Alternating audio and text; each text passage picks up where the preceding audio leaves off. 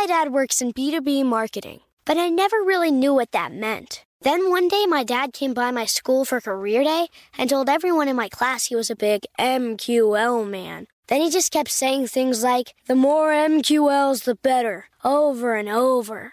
My friends still laugh at me to this day. I think it means marketing qualified lead. One thing's for sure I'll be known as the MQL man's kid for the rest of my days. Why couldn't you just be a fireman or a lawyer? Why? You ruined my life, Dad.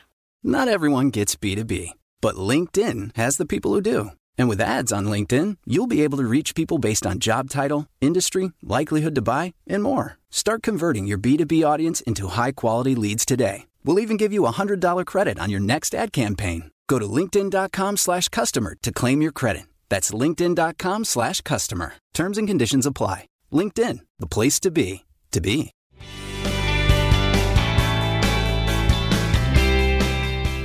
Good morning. This is Laura.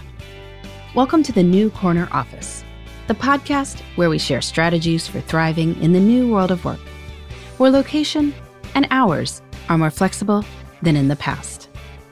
Today's tip is about how to figure out when to call in sick when you work from home. Recently, a listener wrote in that she had had a fever over the weekend. It didn't seem to be the coronavirus, and she powered through the first three days of the work week popping into her Zoom meetings and the like. As she noted, it felt silly to call in sick, even though I didn't feel well. I wasn't going to infect anybody else, and I didn't have to leave my house. But she said on Wednesday afternoon, my fever spiked again, and so she let her colleagues know that she couldn't be on her calls on Thursday. She worried that she was letting everyone down, though she noted that her colleagues responded quite graciously, offering to bring her food and medical supplies. In any case, she wondered what I thought about taking sick days when you're working from home. It's a good question. People who work from home take significantly fewer sick days than people who work in offices. Now, that's not necessarily because they're healthier.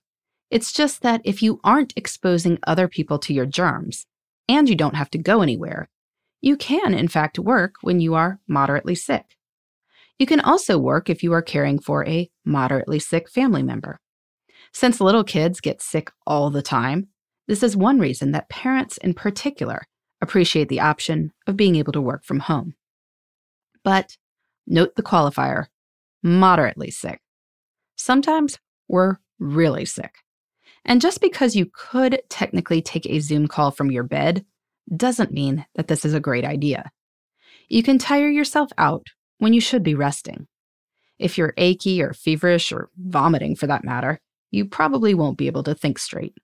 If you're caring for an extremely sick family member, well, you're probably best off watching that person rather than trying to mute the phone around their needs, too.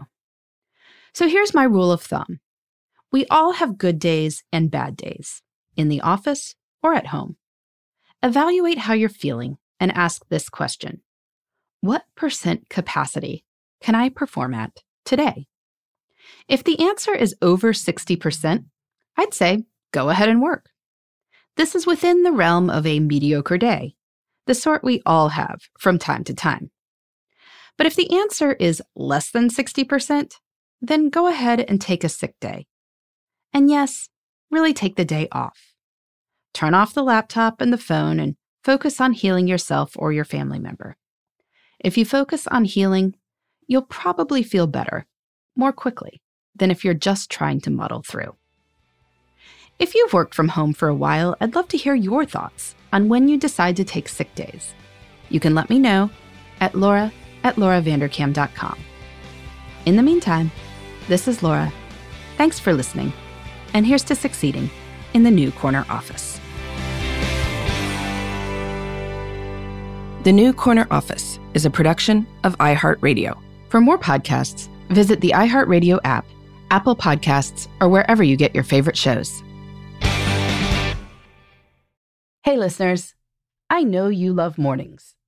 And with nearly 300 beaches in Puerto Rico, each one is a reason to wake up early and catch a picture perfect sunrise. Puerto Rico has nearly 300 miles of coastline, and the island's diverse geography offers everything From secluded coves with white sand and crystalline water to stunning black sand beaches and beaches perfect for water sports. No passport required for U.S. citizens and permanent residents. Learn more and plan your trip at discoverpuertorico.com.